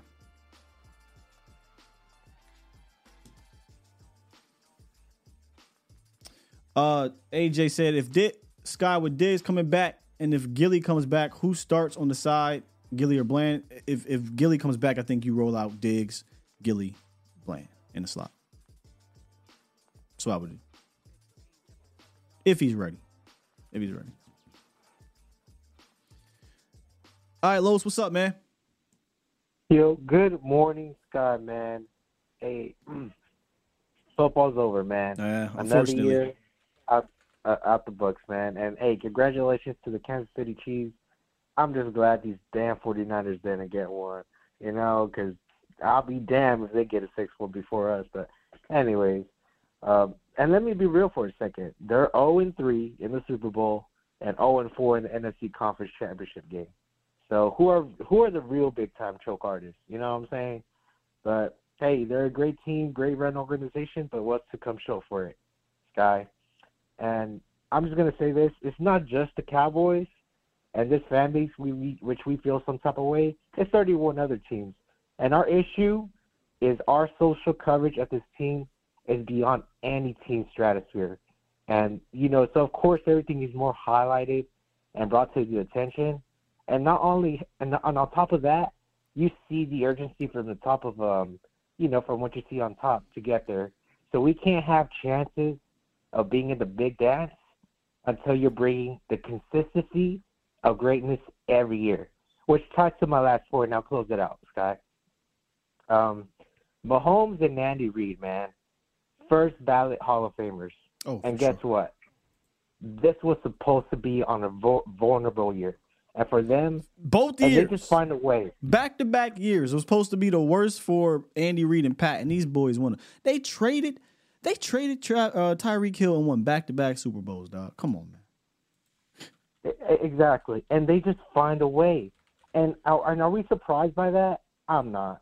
No. That organization, the way they run, and they just brought that championship mentality and that culture to that moment. They drafted Mahomes and had that plan. It was like, all right, we all about this action. Now let's go get it. And you just can't hate it, guy. You just can't. And I'm just admiring greatness, right? No, I love greatness. I was rooting for greatness. Yeah, and I'm just hella happy for my Texas dogs, Mahomes, Rashee Rice, Bolton, right? But hopefully we have our Cowboys representing this great state, this great city. But we'll see how everything moves, especially this offseason and their definition of urgency. But we'll wait and see. I'm a DC for life guy. You know that. I root for all the teams here, and we'll see. And quick note, Sky, if I can, go off a little bit. If you haven't been to a Mavericks game, Sky, I know we about to turn up. One. I've been to one. I went to the Western Conference Game 5, me and Vach, against the Warriors a couple years ago. That's the only Mavericks game I've been to. Hey, but yeah, you got to go to one. We about to turn up. And I know you're a Lakers fan, kind of young, but yeah, I know y'all pick up Dinwiddie. He should be solid for y'all. But in all seriousness, I just want to say these past years, the GM for Nico, man, he has been on fire. You got to look into it. And hopefully the Jones can give him a call and do some homework on what it actually means to have urgency and help your team win now. That's all I got to say, Sky. Peace out. You have a great morning. Appreciate you, Los. Yeah, it feels like the ownership and the management of not just the Mavs, the Stars, the Rangers, everybody in this area, they all have the same singular mindset, but not ours. Not ours. Yeah, when I first came down here, I said, you know what? I'm going to have to adopt the Mavs, man. I'm going to have to adopt the Mavs just because I'm here. I come from a city where we don't have a professional team. And I'd be damned if I was rooting for the Eagles. Or the Sixers. Hated both of them. Respected AI though. But came down here, I was like, yeah, man, I adopt the Mavs, but I haven't really. I went to the game or whatnot. I don't really watch the Mavs like that. I've been following. Shouts out to Kevin Gray. But man, I noticed it's real easy to get involved in their media. So, hey, Zach, I cover the Mavs, big dog. I cover them. Just saying, man. All right. Last call of the day. Good morning, 334. What's up, Scott, man? How you doing, brother? I'm good. How are you? I'm good, man. F the Niners, dog. Facts. F the Niners, man. The Niners got bang, bang, bro. I mean, that gotta be the most sus rally cry I've ever heard in my life. They got gang bang, man. Oh. I'm so happy for them, too. I'm so happy for them. I'm happy for them. Yeah. But anyway, man, I just got 2 points on the possible, man. That's all. All right, let's get one. Two of the possible. Yeah, man. Oh, yeah. Absolutely bring Gilly back, bro. Yeah. Absolutely bring him back, man. I need him in that locker room, man. 100%. I need him in that locker room. And you can tell, man, that he want to be here. He want to be in Dallas, bro. You know what I'm saying? And, and like you said earlier, man, we just don't know how Trayvon's going to come back 100% or not. You know what I mean? So, we need him out there, bro. We gonna, like you said, if we can get Jay Lou for a low price, man, let's go with it, bro, man. But if it gotta be him or Gilly, man, I'm going with Gilly, dog. Same. That's how I felt. And it's not a knock on Jay Lou. It's just that if they have to pick between the two, give me the better player. Most definitely, bro. Him in that locker room, man. You just tell, man, like, bro. It brought a whole new confidence out of the DB, the cornerbacks, man. We need that. we need that momentum, bro. We need that with the guys, bro. And I ain't really, and I was, second point, I was like, I don't know really about Eric Scott just yet, man. Like, I don't want to give up on him. I don't want to give up on him. Oh, nah. Yeah, we can't give up on him, right? I mean, fifth-round pick didn't play. Right, right, man. I just my expectations are low, but, you know. Yeah, I think, man, you know, I think hopefully in year two, man, you know that rookie jitters could be gone, you know what I'm saying? And you know what I'm saying? And especially like, you know, he's still, if we can get people like Gilly back, man, that's just another year for him to learn. Mm-hmm. You know what I'm saying? And build up that confidence. I just, you know, I really just hoping like, you know, he be better in the second year, man. And the third one was like, man, what D-Law said, bro. I don't know what he's thinking. I'm talking about, man, like, bro, that's some stuff that you don't say, bro. I don't care, man. Like, who you trying to impress, bro? You know what I'm saying? You was tired. I don't know what that was about, bro. That reminded me of Xavier Woods. Xavier Woods? Wait, yeah, it was David Moore who said that. My wrestling head just. I was thinking about the other Xavier Woods, but Xavier Woods, the Cowboys, who said, "Oh yeah, we don't go 100%, bro. What you don't say that, D-Law? What are you talking about? What are we doing here, man? Like, yeah, that was dumb. That was dumb. We're professionals, man. You professional. I mean, it's another word. You was thinking that. You don't say it, brother. You know what I'm saying? Yeah. I don't know, live, not on national TV, bro. And out of all people, you want to say it too. You want to say it to Steven Adams, bro. Come on, man. Hold up. Like, I think so. If I'm just spitballing here, I feel like bro felt pressured. He ain't never been on no first take like that. They asked him a question, and for some odd reason, see, this is how I know they got to be disconnected from social media, because you should have been practicing.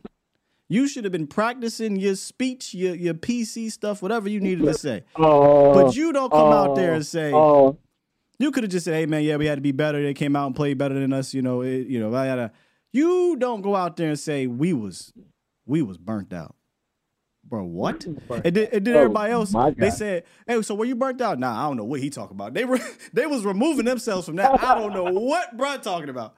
Yeah, he on some whole other shit. But, yeah, man, you can't do that. No, bro. Yeah. All right, man, that's all I wanted, man. Good to talk to you, bro. Cowboy Nation, what up? Yes, sir. Appreciate you.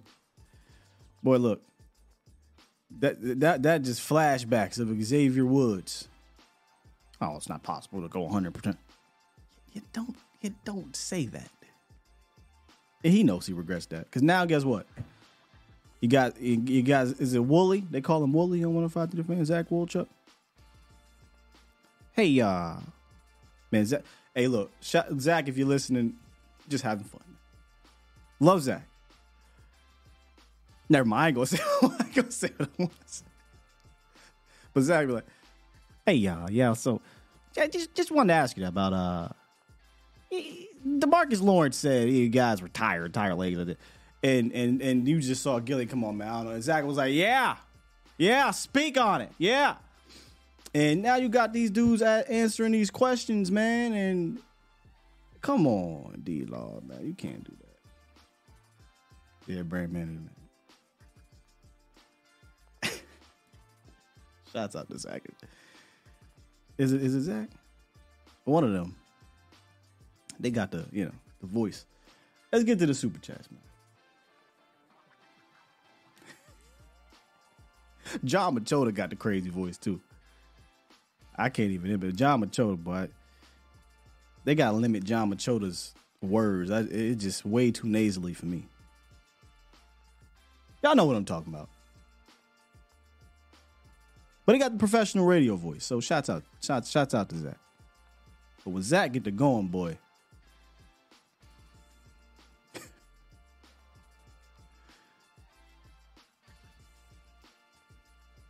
brand man, let me shut up. Super cool. Chat. All right, Sanjay earlier dropped $5 and says Kyle Shanahan pulled a Pete Carroll. Should have ran the ball 3 times. Yeah, Shanny's game management was not great last night. Again, I still stand on it. Best scheme in the game. But you still got to call it, right? And I don't think he called it right. That's all. Tiana, appreciate you. Super chat. Miss T dropped $5 and said, you could tell who was outside, who wasn't when Caught Up, Bad Girl, and Superstar came on. Millennials, that was our halftime show. 80s baby, 90s kid. Facts. Facts. And Tiana, I was so surprised because I'm not going to hold you. There was a large part of me that believed he was just about to go out there and yeah. Oh my God. Like he was just about to, you know, appease to the top 40 crowd. And I was just, man, a little worried. But a part of me, when he, didn't he play Love in His Club?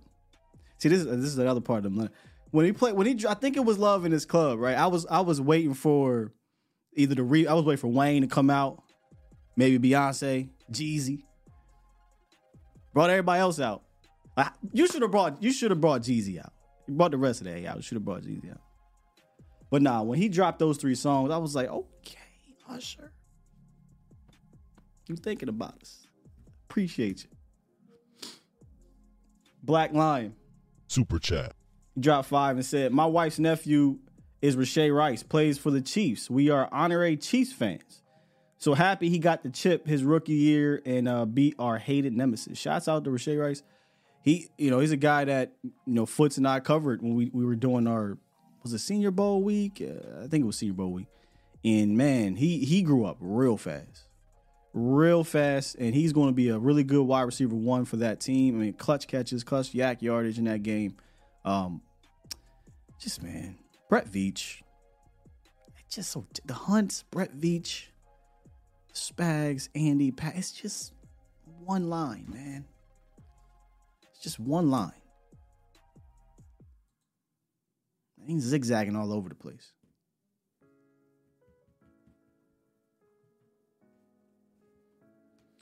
And then Twan dropped $5. Super chat.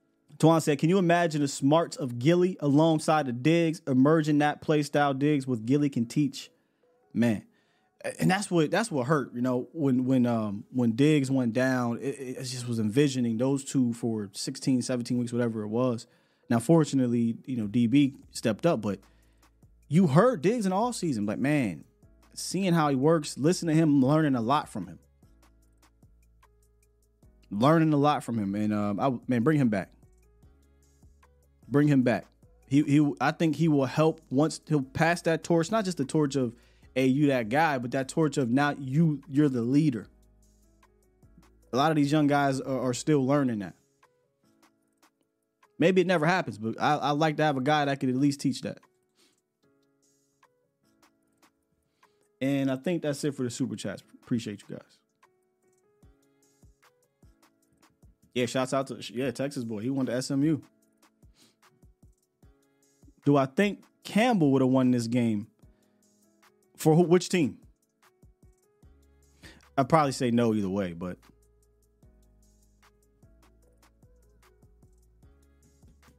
Jeezy, Trap Music God, facts.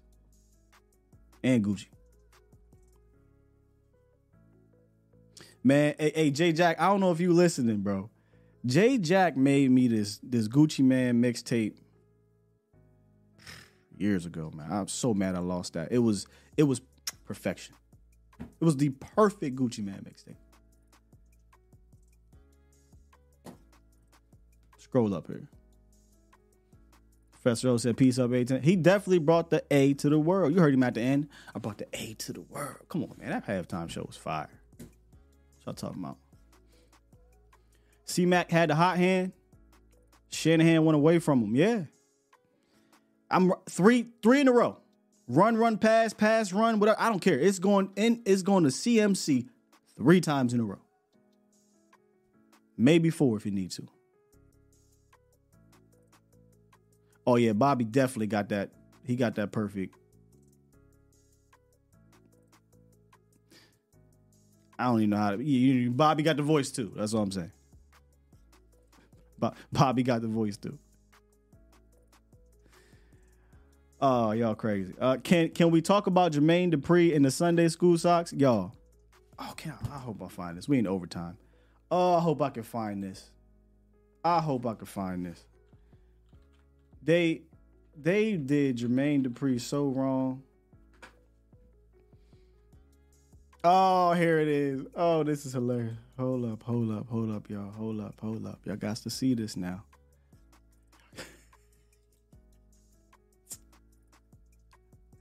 Hold up now. Oh, I can't wait to talk to Voss later. Wait a minute.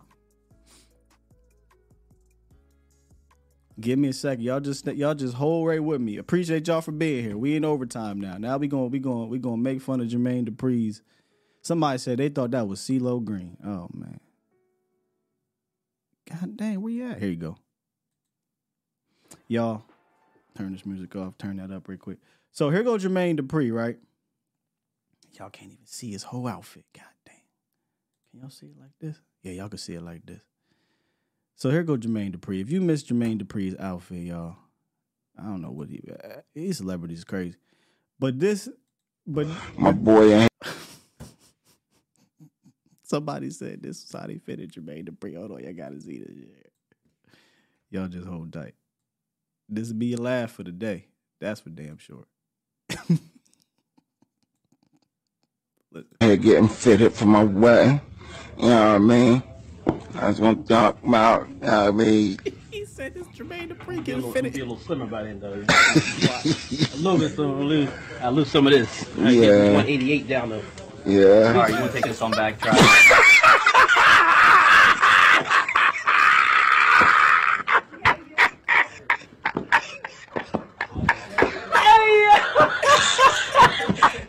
yo.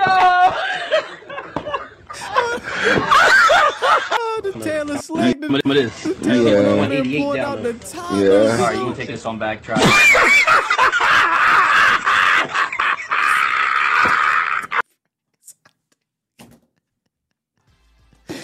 Bro, you can't beat the internet, bro. Oh, you can't do it.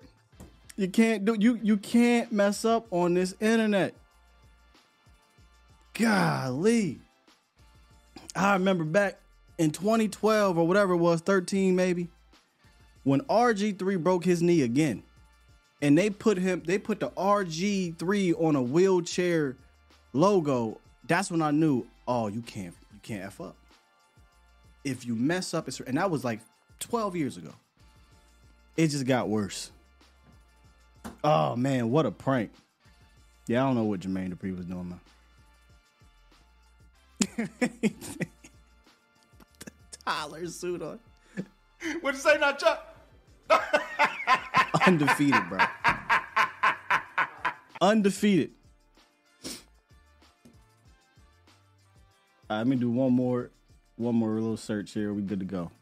Oh, yeah, see. I knew somebody snuck up here. Shout out to True Believer. He dropped two and said, Kelvin Joseph got a Super Bowl ring. He ain't really get a Super Bowl ring, though. I get it. It says Kelvin Joseph is signed to a futures deal with Kansas City. He got technically, you're not a part of the roster until the following season, but you know, Kelvin Joseph on like his 16th, man. But he can say I was there, I guess. Yeah, he can say I was there. All right, y'all. Look, it's only Monday. We still got a whole week to go. I don't know if I'll be here the entire week. I'm trying to modify the off-season schedule because things are about to start to slow down a little bit.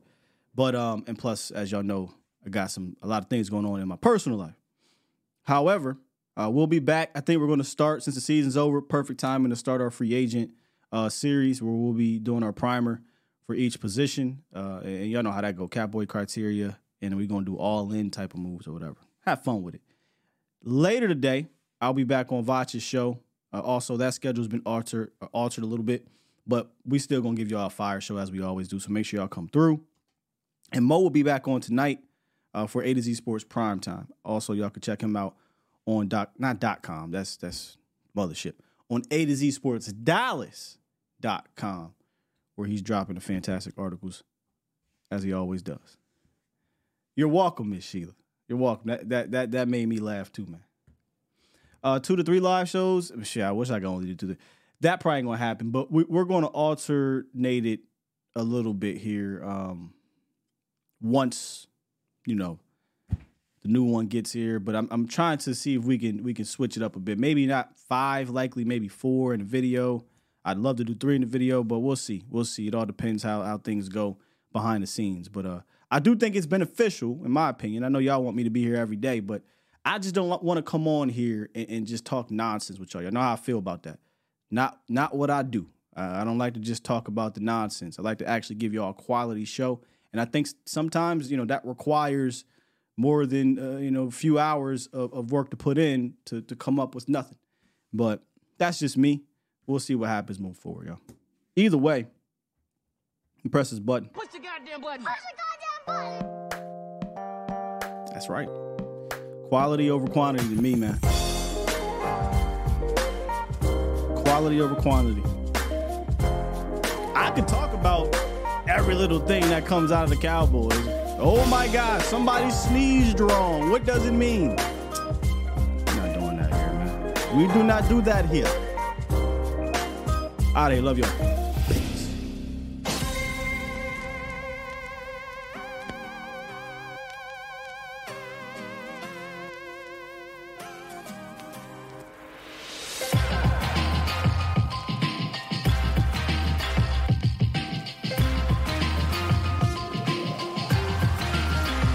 Hey, Professor, they dropped the ball on the co-host now.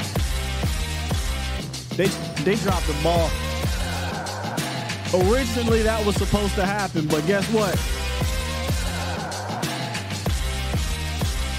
No. They done let a brother figure out how to do it by himself.